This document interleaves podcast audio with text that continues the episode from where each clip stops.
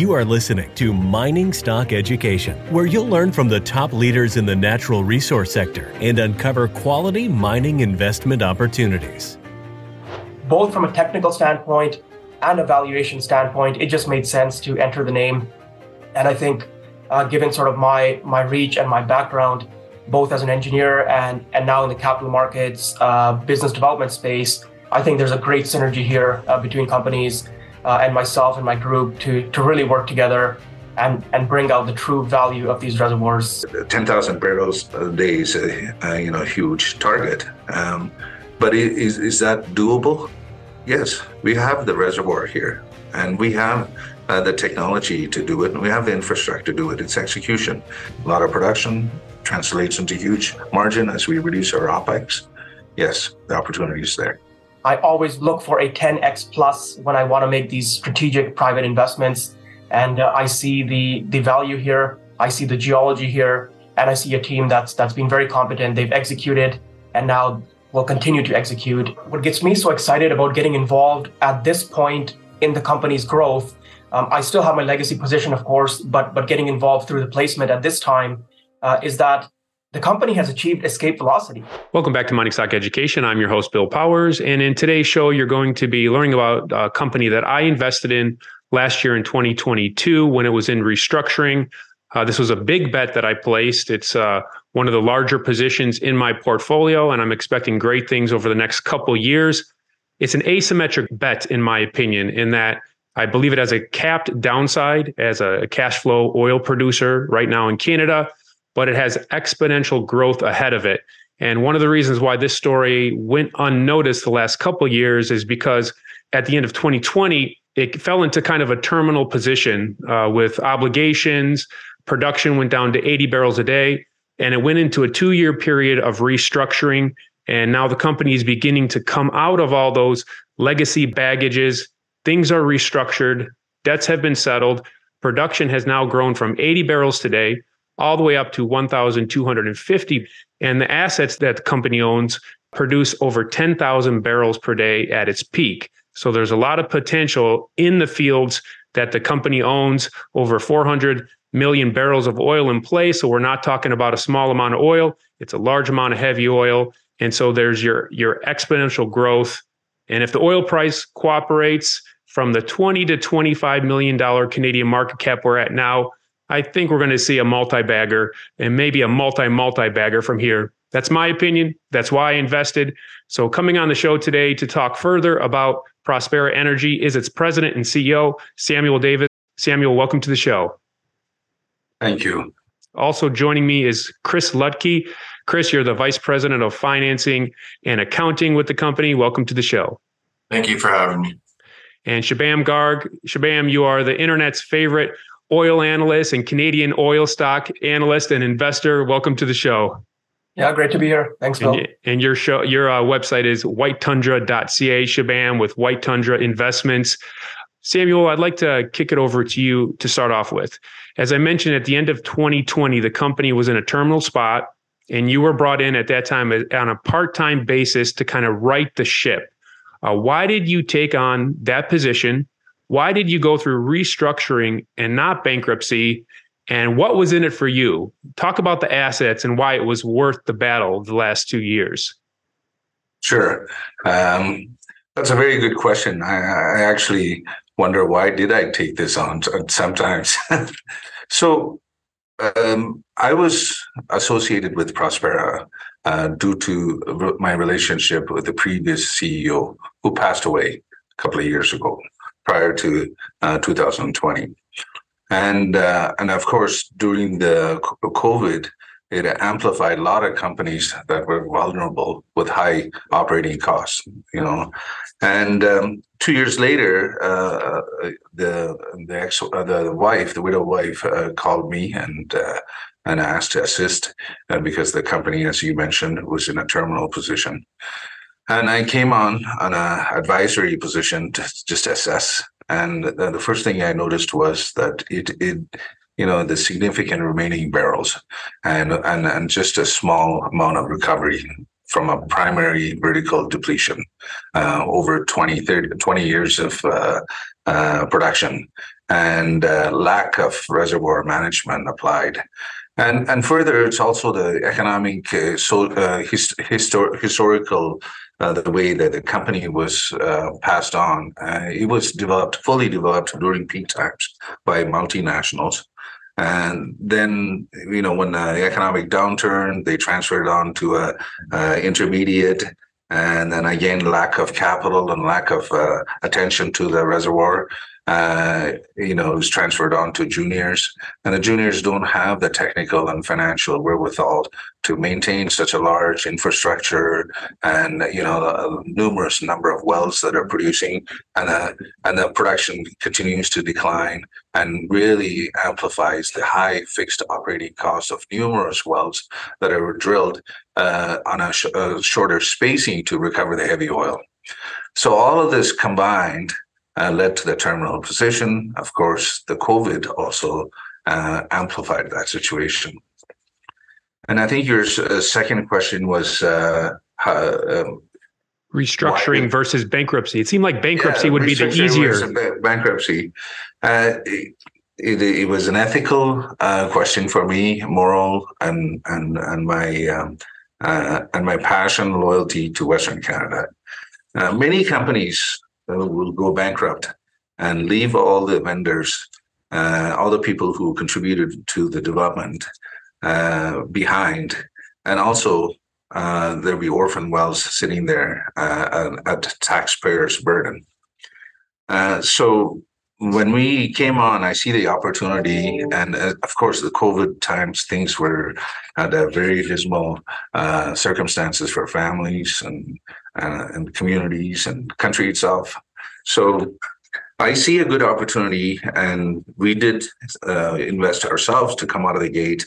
And I told the story to people, and a lot of uh, investors, prudent investors, that let's put into bankruptcy, let's start out the clean slate. But I just couldn't do that and leave all those people that owed money to uh, the vendors. So I went and talked to all of the uh, tradespeople, and there was a key person that assisted me with that. That is Matthew Kenna, and uh, and I think that's a story you should follow up because he was actually one of those vendors that Prospera owed money to. You know, he was one of the highest uh, payables and arrears, and uh, he he he wanted to meet with me to work work with the company to to get production on so he can get paid and uh, I avoided him for uh, at least a few months, and uh, and then finally I met with him after assessing the reservoir and the business situation and the legal uh, situation and talking to the vendors. Uh, Matt and I we took numerous trips to Saskatchewan. We talked to the vendors, and we we said we cannot the investors' money cannot go dollar for dollar in paying off arrears, but we can uh, we can do some sort of settlement, and we can give you shares, and you guys. Uh, could also, uh, uh, you know, benefit from the appreciation of the company that we will do, uh, or some of them settled, and so there was various form of way of a settlement. And we did just do that over time. And these legacy arrears are still there. And not all of it, you know, is much reduced, but I think we will be able to get out of it this year as we have appreciated production, got past the break-even point, and now you know having free cash flow. But the key thing is all that money goes right back into the uh, government, uh, into the ground, and to optimize wells, and, and to drill wells and upgrade the infrastructure and maintain the infrastructure, as well as paying off the legacy arrears. So I, I think, if I say so myself, you know, there's there's a technical challenges we've come through. We've addressed all the low hanging fruit. We brought the infrastructure into safe operating condition, and we became compliant. But there's still more to do. Uh, but we're doing with very little uh, uh, staff and resources and uh, I think we got past the first point, you know, and we're also addressed there. There's always disgruntled, uh, disgruntled people. We can't satisfy everybody hundred percent, but I think uh, towards the end of the year, this year is a big, huge uh, growth period for Prospera 2023 because we have transformed. We only got started in the middle of uh, 2021, so it's basically year, year and a half It was a transformational year, and we accomplished a number of things. Especially, we became functional, understood the reservoir, you know, took many tests, and yeah, and and, and you know, understood the downhole pump situation, what works and what doesn't. So this is a uh, we're positioned for a for a incredible growth this year. And Samuel, you are a reservoir engineer, so you looked at the asset, and the asset had to be enticing enough, didn't it? Uh, reservoir development, engineering, exploitation, all of that over the years, and I've had production background being out in the field. Uh, you know, this company was mismanaged in every which way and there was lack of attention reservoir uh, management to it. Uh, there was they were disposing water and they called it water flood, over disposing and recycling. All kinds of things were happening, and it's a stripper operation. Uh, but it takes time to transform things and and and redirect what was done to it for many many years, and. Uh, uh, and we have seen positive results so far. It's encouraging results. So, Samuel, part of the capital, or most of the capital to restructure, came from two wealthy families the Lacey family and the Richardson family. The Richardson family of Tundra Oil and Gas out of Manitoba. Share with us what the Richardsons and the Laceys saw in Prospera and why they were willing to finance it. I'm not sure if it is exactly the Richardson family that is the Tundra Association, but he is related, part of that Richardson family, and he has uh, invested in, independently. So when I was telling the story, I said, you know, I I want to make sure that the, the payables are addressed. We're not going to just put it into bankruptcy. Many of the prudent uh, investors they stepped away, but there are few people that really supported, especially when uh, when uh, oil industry is looked at the way it is now, you know, as opposed to the the land of milk and honey as before. Peter Lacey, his motto was treat the people the way you want to be treated. And he was very prompt in making sure that we made, you know, some of those debt settlement payment to local community. And he was very instrumental in in in helping me, assisting us, the product management team, to attain those goals, uh, and to, to, for us to get started. Uh, Dave Richardson, uh, his aspiration is to to make this company Prospera as uh, as a leading company that is a green, clean energy company that reduces uh, uh, carbon emissions and captures carbon with bee pollination. And he's got many initiatives, and he's going to come on as a, a consultant and uh, a leader to convert this company and set it as a, a company that we set president as a green, clean energy producer. He, he, he calls it bee friendly company. Nice. Thank you, Samuel. Shubham, uh, your group invested in Prospera. You took an equity stake, but you're also going to be working with Prospera to make it successful.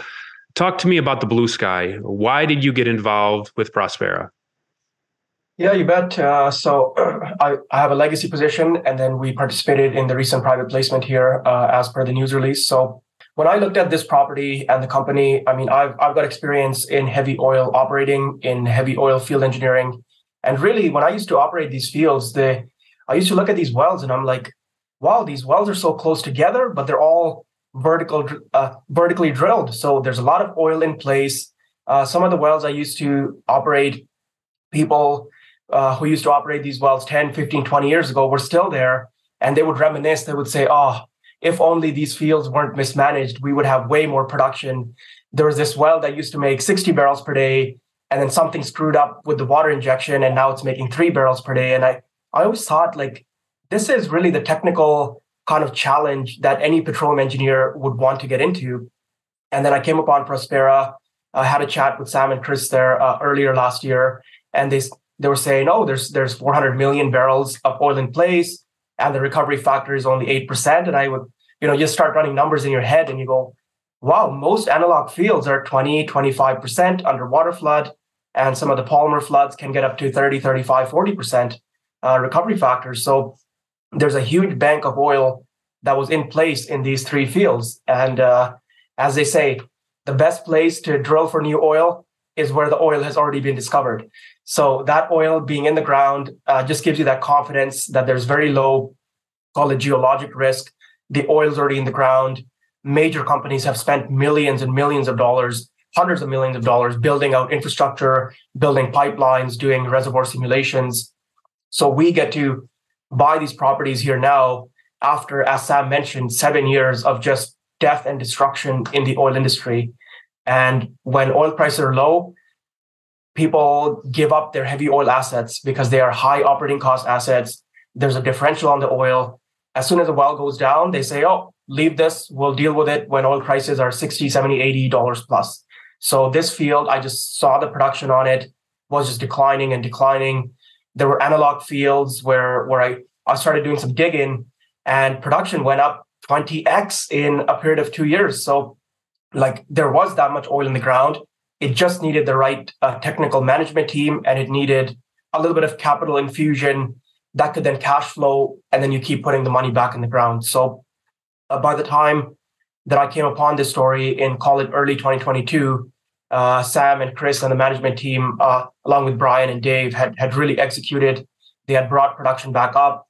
They had cleared up a lot of the legacy arrears. The ARO was going down the NPV of the company went from negative 3 million to positive 56 million. So you always got to appreciate when when the management team actually is not just saying stuff, they're actually doing the right things that are then being audited by uh, the, the the reserve evaluators, the government of Alberta, and they're saying, okay, yes, we believe these numbers. You have done a good job. Continue this on. And at the same time, um, as as many of the viewers know, I've got quite a bullish outlook on oil uh, and the heavy oil properties just make so much money with their low decline, uh, cash flowing sort of generation. There's a lot of low hanging fruit that can be brought back on uh, and generate a lot of a lot of value. And along with that, as production in these reservoirs and fields go up, the operating cost per barrel comes down significantly. So compared to other companies that that already have really good operating cost, when you have a field where you're increasing production uh, you have facilities that can already handle, call it seven, eight, 10,000 barrels per day legacy. Your operating cost coming down is akin to WTI price going up. So there's a double whammy in terms of the net back impact um, that that sort of you can have on it. So that that was what got me really interested. Um, and then my conversations with management, they you know we talked about horizontal drilling, we talked about the Aduro Clean Tech upgrading of the oil, which can generate 20 25 dollars above um, kind of the heavy oil price, and of course, polymer flooding. There are analog fields, uh, including Cactus Lake, that is a very, very a successful polymer flood field uh, with very similar characteristics as these uh, Cuthbert, uh, Hearts Hill, and Luseland fields. So, you know, that down the road, this is always a possibility. There's new technologies that have come on since 2014, which which never got used, um, including horizontal drilling and geosteering technologies to make sure we're in the zone uh, for the entire length of the horizontal. So, you know, both from a technical standpoint and a valuation standpoint, it just made sense to enter the name. And I think, uh, given sort of my my reach and my background, both as an engineer and and now in the capital markets uh, business development space, I think there's a great synergy here uh, between companies uh, and myself and my group to to really work together and and bring out the true value of these reservoirs. So um, that's that's kind of the the initial uh, a reasoning for my entering, and I, I look forward to really a successful uh, you know few years ahead because uh, Rome wasn't built in a day, and oil companies are not built in six months. It takes time, especially with heavy oil, with water floods, with polymer floods. It takes time to to really figure out what's going on underneath the ground, uh, and and just have this iterative process that you can use to extract the oil that's already in the ground, 400 million barrels of it uh, of which 92% is still remaining. Shubham, you give price targets on your your website for the companies you invest in. Uh, right. To whatever degree you want to, can you talk about some price targets and some what ifs if the company achieves a lot of these catalysts you laid out?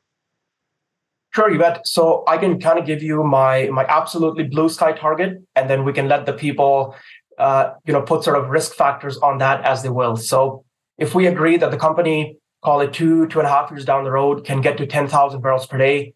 This is including uh, a little bit of horizontal drilling for sure, uh, some acquisitions along with the uh, a water flooding possibly, and some other enhanced oil recovery. 10,000 barrels per day at a 100 WTI scenario we'll cash flow roughly $225 million a year. so people don't like my eight times free cash flow targets for junior companies. They say maybe it's too aggressive. So let's run half of that. Let's run four times uh, free cash flow is, is, is sort of what we should run. Keep in mind the capital cost is very low because of the low decline nature of these reservoirs. So I'll call it 200 million uh, free cash flow uh, times four, 800 million uh, of, of, of the, I call it value per se, and about 525 million shares outstanding. So it gives you about a dollar fifty uh, per share of uh, of of uh, kind of price target, if you will. If you want to run an eight times free cash flow model, which I run for all my other companies, uh, you end up getting about a three dollar plus uh, share price target in in two and a half years. So very significant uh, growth here. And if we want to look at it a different way of of net asset value, let's say uh, we can get recovery factors of 25, 30%, very conservative case over a, you know over decades, but we want the reserves evaluators credit for it. Um, you know, 20, 25% uh, gives us about 15% extra over what's already recovered, 15% of 400 million barrels, about 60, call it 60 to 80 million barrels, uh, depending on how successful the polymer floods and other EOR techniques are and about a 10 to 15 dollar uh, per barrel in the ground metric. So we end up with somewhere between uh, 900 million to 1.2 billion dollars of value, which again brings me back to that uh, call it 20 bagger number, which I I always uh, look for a 10x plus when I want to make these strategic private investments, and uh, I see the the value here. I see the geology here, and I see a team that's that's been very competent. They've executed, and now will continue to execute on, on sort of this, this iterative process, uh, including the horizontal drills, which have been uh, very successful. The latest one, where the fourth month production is higher than the third month production, and the third month production was higher than the second month production, completely opposite to shale, where they just jack up these wells and then it declines to oblivion. I want these long life cash flowing assets with very low decline that continue to produce forever because that's how you build companies. You take the cash flow of that, and instead of having to make up for the decline rates, you can go and drill new wells. You can go and put new technologies in. You can go and make acquisitions.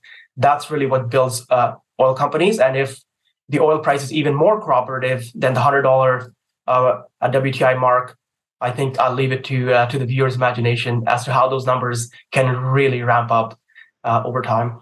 Thank you, Shubham. Chris, you're the VP of Finance and Accounting. I'm sure you're a little more conservative than Shubham, but what numbers are you confident sharing in terms of the valuation of the company? Well, you know, I, uh, Bill, thanks uh, for the great question. I tend to focus a little bit more on the metrics that, that we can control um, and that uh, you know within our power to be able to influence. And so you know the organization's mandate is not to not only to increase the production levels and continue to add uh, barrels per day um, and and reserves at the same time, uh, but to really focus on controlling the operating costs. And Sam mentioned that this is a multi-year event here that we're looking at. Um, you know, we've uh, for the first year have been able to reduce the operating cost from something in, in, in greater than sixty dollars per barrel uh, to down to somewhere in the late 30s with the you know targeted um, uh, about $25 per barrel after this second and third year of the reorganization are completed. And so what we're, we're, we're effectively doing as, as Shubham states here is optimizing the net back and going through that process. So we're doing that on our heavy oil properties, really, really wanting to be the low cost producer. At the same time, we're diversifying our product mix. Uh, there's a new asset that was acquired last year. Uh, the uh, Castles or the Brooks property, uh, which is a light to medium oil with very low operating costs, but higher net back as well. So we're we're looking at control, not only controlling the operating costs, but also optimizing the margin through uh, product mix diversification. And is there any hedging in place, or Samuel? Samuel, also, what's the role of hedging in Prospera's future? Well, currently there's no hedging uh, because we want to attain stability. Uh, you know, if you have a consistent, stable production of base production, uh, say, you know, 750 to 1,000 barrels a day without many vibration, throughout you know seasonal variation or other variation then it'll give us comfort level to to do hedging. We're almost there. We're almost there.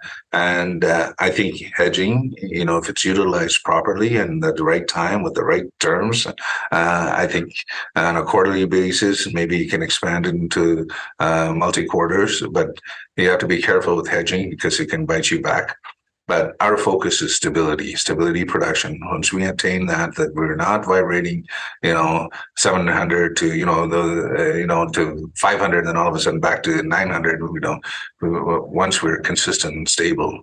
Chris, did you want to add anything to that?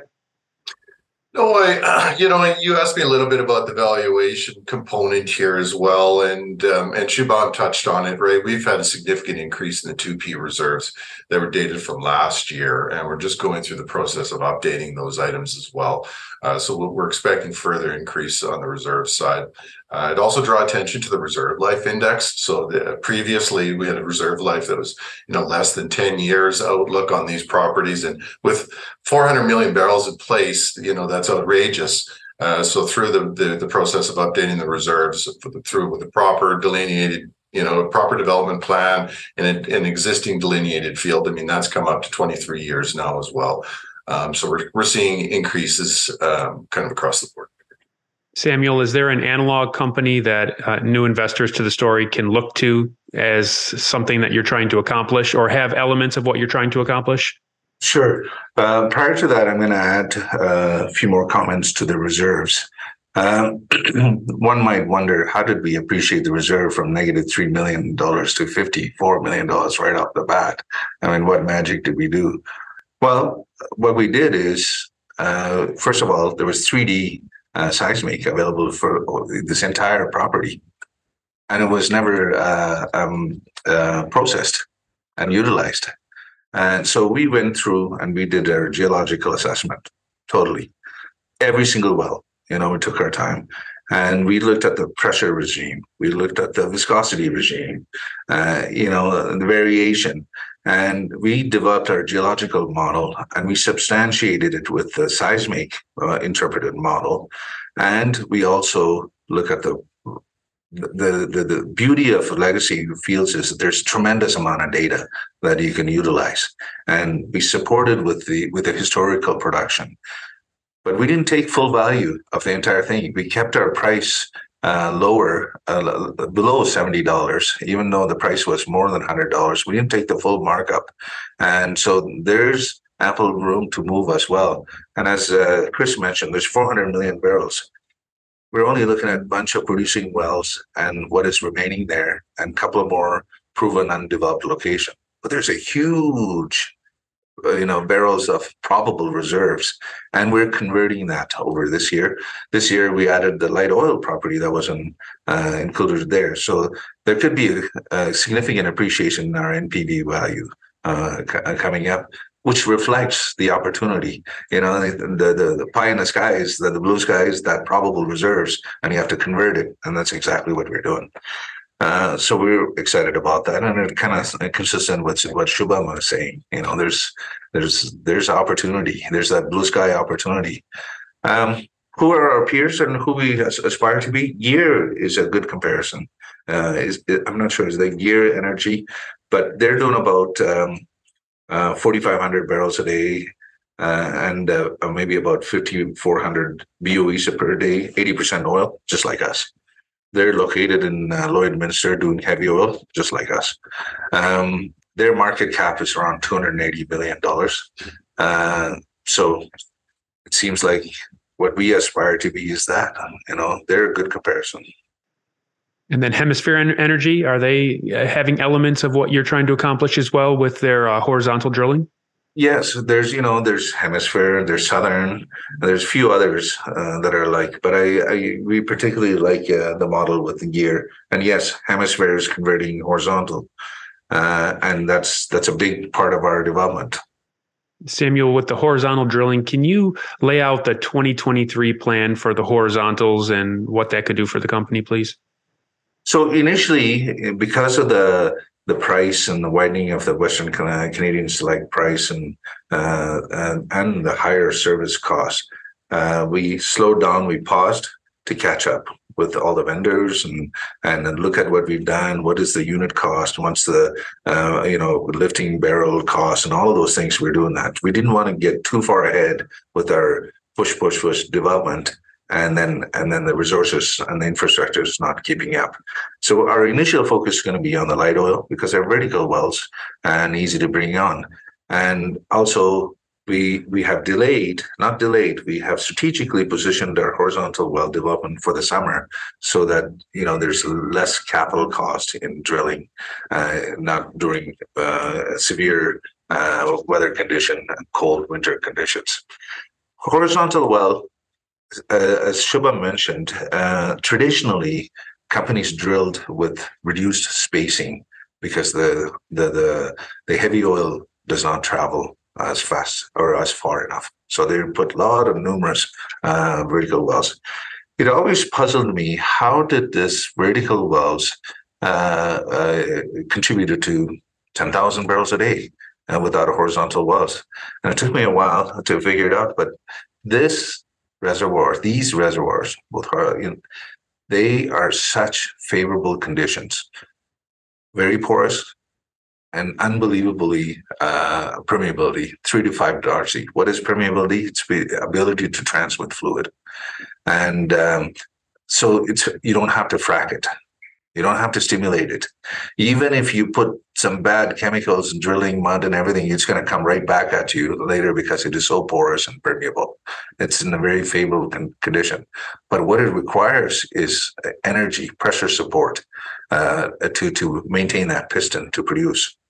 So because it's horizontal and we have numerous vertical wells and we have 3D seismic, we can position nice horizontal wells rather than two or three meters of uh, exposure in a vertical well, we're going to have 300, 400, 500, 600 meters of exposure to the uh, reservoir, and which which uh, translates in, into multiple product productivity index.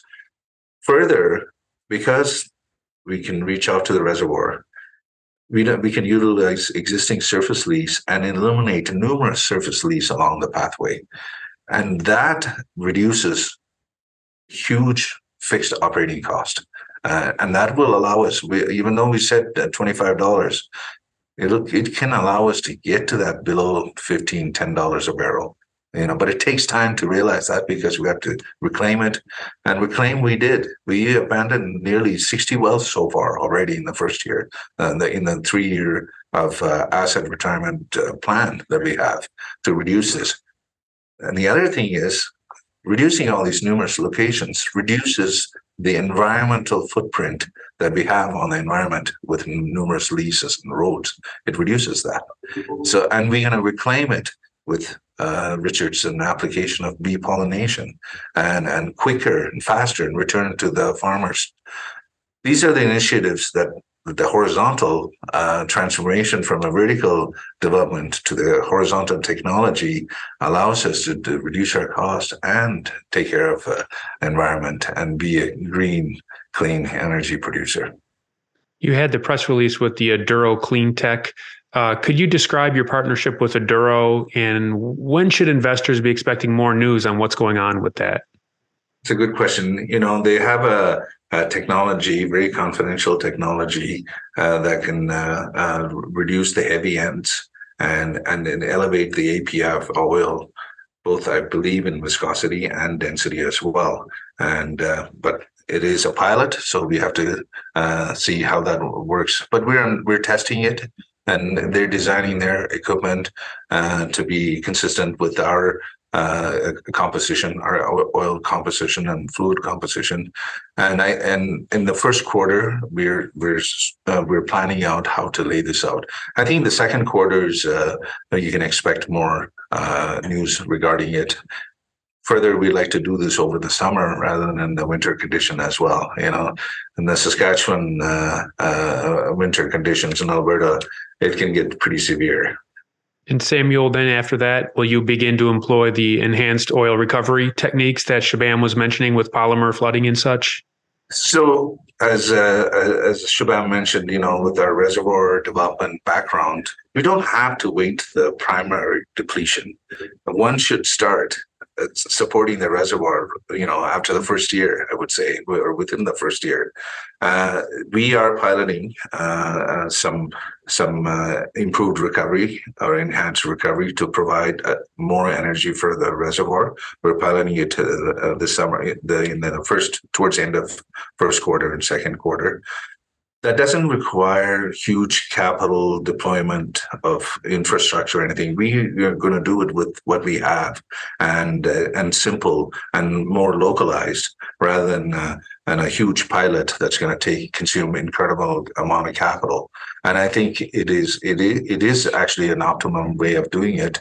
Uh, so we have uh, we have uh, we've been working on uh, methods that are conducive to a, uh, reservoir and it's uh, consistent or have synergy with infrastructure. So there's least amount of capital to be deployed. Yes, we are. Go- that is a big part of this reservoir management. While we put the horizontal wells, we have to maintain that piston and sweep, and we we will have that consistent uh, production with a very low decline.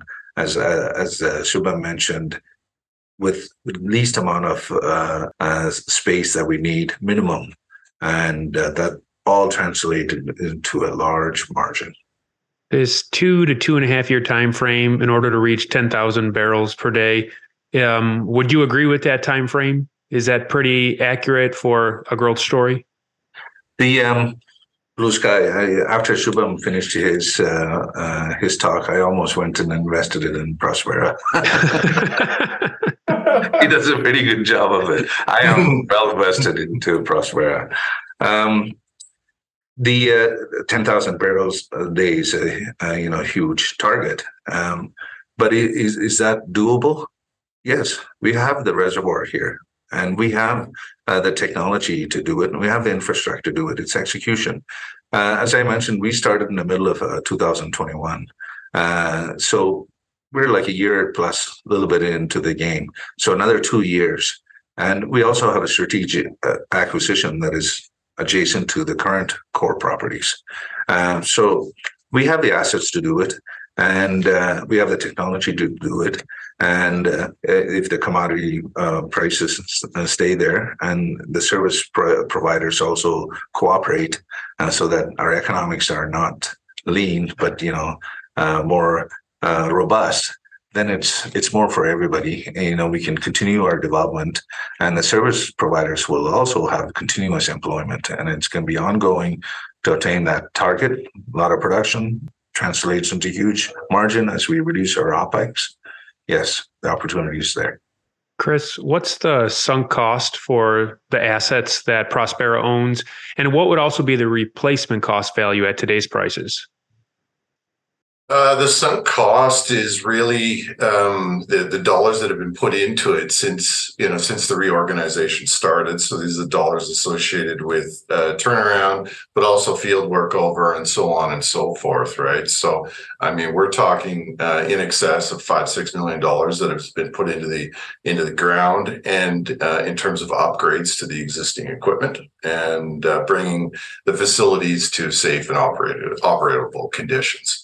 Uh, from a replacement standpoint, if you want to go out and replace any of these facilities, these oil batteries to re-drill these new wells, so on and so forth, I think we're talking about much larger dollars. Uh, we're talking about in excess of probably $50 million. To replace it. And our market cap is 20, 22 million right now as we chat. Correct. And Samuel, Yep. Would you like to add? Infrastructure there's amazing. You know, I, I mean, and like you said, each battery could be tens and fifties of millions, and we have three of them. So, and then what could our facilities uh, hold in terms of production? Could it hold the current facilities do ten thousand barrels per day? Yes, it can. It's already built for that, and it was done before. We have three uh, facilities uh, that has a capacity of 75,000 barrels plus, like 12,000 cubes a day, and uh, two, two, two batteries. And there's another one that's about 5,000 barrels a day that can handle. So we we have the infrastructure. Most of these, uh, two of these main properties are fully tied in as well, and they have automation systems as well. You know, it's a bit outdated, so we're working on all of that. We have the full infrastructure to accommodate our growth. Shubham, uh, you're an investor in the company, as am I. Uh, could you share your thoughts on the share structure? As you mentioned already, there's over 500 uh, million shares fully diluted. That, of course, will bring in a substantial amount of money when all the warrants are exercised. But how do you view a share structure like that? Yeah, you bet. So this is always a concern I find with uh, junior oil and gas investors, especially those who have invested sort of in the past cycles. They they see these companies and they and they just you know oh I don't want to you know get involved in these things. But when you really think about the job that Prospera has done, as you mentioned, without going into bankruptcy, uh, they they've cleared up all these legacy arrears, which was in the tens of millions of dollars, uh, fixed up all the non-compliance with ARO uh, with the AER, I should say, over hundreds of these are non-compliances. This is just the way that these companies have to grow. And the way that I see is is almost like a bonus because in 2023, there's going to be over $10 million of warrants that are being exercised. So such that the company not only gets this money where they can then start accelerating some of the growth plans uh, without having to, um, you know, have these these multiple pauses, which are good. Uh, but once the summer comes on, have that cash in the stockpile in the treasury to go and really execute on various things all at the same time.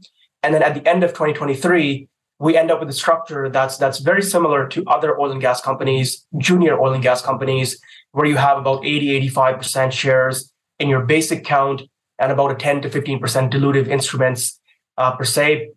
And really, what, what gets me so excited about getting involved at this point in the company's growth. Um, I still have my legacy position, of course, but but getting involved through the placement at this time uh, is that the company has achieved escape velocity. The company has got to the point where its own internal cash flow from these properties in an 80 $85 oil environment is funding every other thing. So they don't need to do any more raises. They now have the scale where, okay, we can go and have a debt financing facility of two, three, five million dollars if need be to really accelerate these these growth plans. So there's always this problem in Alberta and Saskatchewan, especially with the latest ARO regulations, with the fact that the banks have been like vultures during COVID time. They are not lending, they are charging 12, 15, 18% rates. They want you to put up bonds. Small companies that are sub 500 barrels per day have a really tough time uh, you know surviving and and like i said achieving that escape velocity to get out and and now that the company is there, you know the growth is is really self funded. Uh, we came in with a with an equity investment here to to help the company out and and to participate as a as a larger uh, equity shareholder in the company. And uh, you know once once you get to that point, and if commodity prices are supportive, we don't need two hundred fifty dollars WTI. We need this eighty to hundred dollar range is is more than sufficient. And if we get more than that, it allows us to then use that money to to maybe make acquisitions to do, go and further accelerate uh, the activity. So if the commodity price are supportive and where the company is now, the cash flow just speaks for itself. It'll it'll keep going back in the ground. Uh, the production base is very low decline, uh, as Sam mentioned, and the new wells. I really like the way the new wells are being managed uh, by this company. A lot of companies they will they will want to show these nice IP30s, nice IP60s, and then go and fool some some private equity fund into investing in them and then you find out even the heavy oil there's water coning there's water channeling and you screw up the entire reservoir. And and in this case i'm quite confident in the management team that they're producing these wells very slowly. We don't want any water intrusion. We want the nice high oil cuts. Uh, we don't want to deal with water disposal water uh, infrastructure and management. Let the wells kind of produce itself. And as we drill more wells, we're going to learn more about what is the optimum horizontal length, what is the optimum uh, drilling techniques, what is the optimum pump size, what sort of pump jacks or PCP pumps should we be uh, should we be using. So um, all that iterative process is just a benefit uh, to to the way the reservoir is going to be produced because as you see in other heavy oil reservoirs, uh, call it in the Clearwater, in some of the Lloydminster area, in the Sparky that other companies are doing, we're seeing well results that are up to 100%, 150% better than ever drilled before. So the new technologies uh, are really working in uh, very strongly. And on top of that, we have things that we haven't even discussed, like a call it a solvent injection. Like chemical solvents have gotten so good these days that you can go and, and really clean up some of these wells. Some of these legacy wells might have a tubing full of wax and asphaltenes that's blocking the entire flow. So even if you get the well online, now we need to do some sort of batching process uh, with chemicals. We can do other other sorts of uh, technologies like injecting uh, some of these live bacteria down the well and see if they can eat up some of these heavier uh, carbon chain molecules, free up that reservoir. So there's a lot of things that can be done as the company goes on. And as I mentioned, I love the fact that we're only testing on small portions of the field, very low capex, very low risk. If it works, then we start a program that then starts putting those technologies into the entire field. And then we move field from field from field. Um, and at the same time, there are very nice acquisition opportunities where other companies have just given up.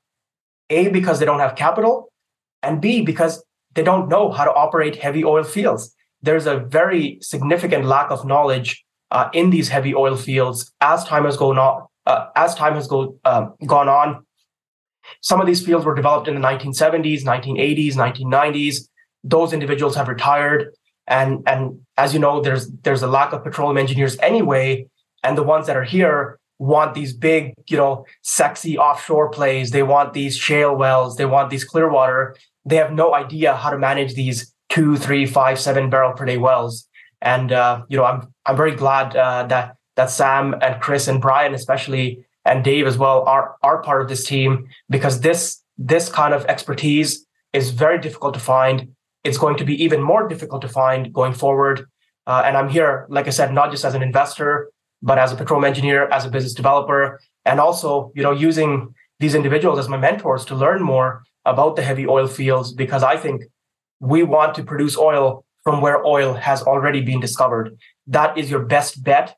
And uh, some of these enhanced oil recovery techniques, if they're successful, can be implemented in various other heavy oil fields in Alberta and Saskatchewan. And uh, to have a company that's that's kind of has has again, I keep repeating myself, has escape, has achieved that escape velocity, allows us to be the first movers and really take advantage of this cycle. You know, both both from generating money, from making acquisitions, from growing production, and uh, you know appreciating the share price at the end of the day. Your enthusiasm comes through, uh, Shubham, and it's contagious. Samuel, any follow up thoughts on that? Oh, it's well said. Uh, you know, he's talking about the maturity. Like Brian, he's got about 45 years of uh, experience. I just went for lunch with him the other day. He goes, I've done all of this. Nobody ever asked me this, you know, and and and just he's got a wealth of knowledge about everything, and especially these fields. And uh, I myself is approaching, you know, another three years, uh, uh, you know, retirement as well. So Shubham is right. There's lack of uh, experienced individuals in the industry, and we do recognize these kind of uh, opportunities uh, that is already well positioned with infrastructure tremendous amount of legacy data, and uh, we just got to do the right thing. And there's a window of opportunity with the prices and, and the current economic conditions. Chris, any final thoughts for you? You know, I think um, as we've talked about in the interview and uh, we've uh, published kind of in the news previously, is that 2022 was was the first year, uh, real full year of the reorganization and has really set the organization up to be able to move forward positively in 2023. I'm really excited to see what's going to happen over the next couple of years. And you can see just through Shubham's comments here as to why. So, uh, no, I, I want to thank you for allowing us to, to be uh, uh, participate in this discussion. Well, thank you, Chris. Thank you, Samuel. Thank you, Shubham. I'm an excited shareholder along with Shubham. The company's website is prosperaenergy.com. Ticker symbol on the venture in Toronto is PEI, and the current ticker on the OTC in the States is GXRFF. That could be changing, so just be aware of that, but it is currently purchasable on the OTC. Thank you, gentlemen, for coming on the show today. Thank you. Thank you.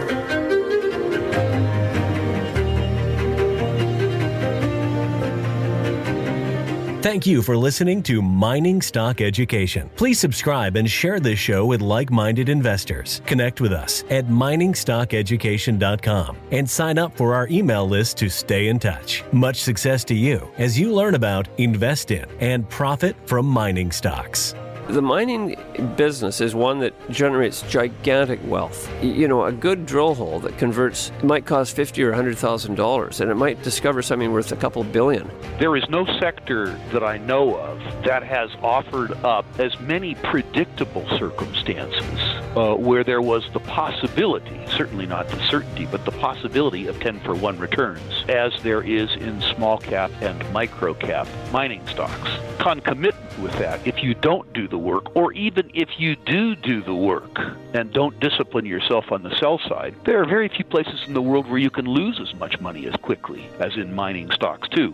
I just started to study up on mining stocks and I just became fascinated because this is such a tiny sector and it's so volatile that either you could really you could do really really well or you could pretty much get blown out of the water really quickly. The mining sector is a very risky sector. It can take your money very, very quickly. Don't fall in love with stocks. don't be overly confident. And just do your work as best you can. Do your very best. But don't fall in love and don't get too overly confident because um, that's a recipe for disaster. I have met, you know, professional retail investors that have made a tremendous amount of money on the junior mining space. Some of them aren't accredited, and they just they spend their days researching, talking to people, being on the phone, being pouring through financial documents. But it requires commitment.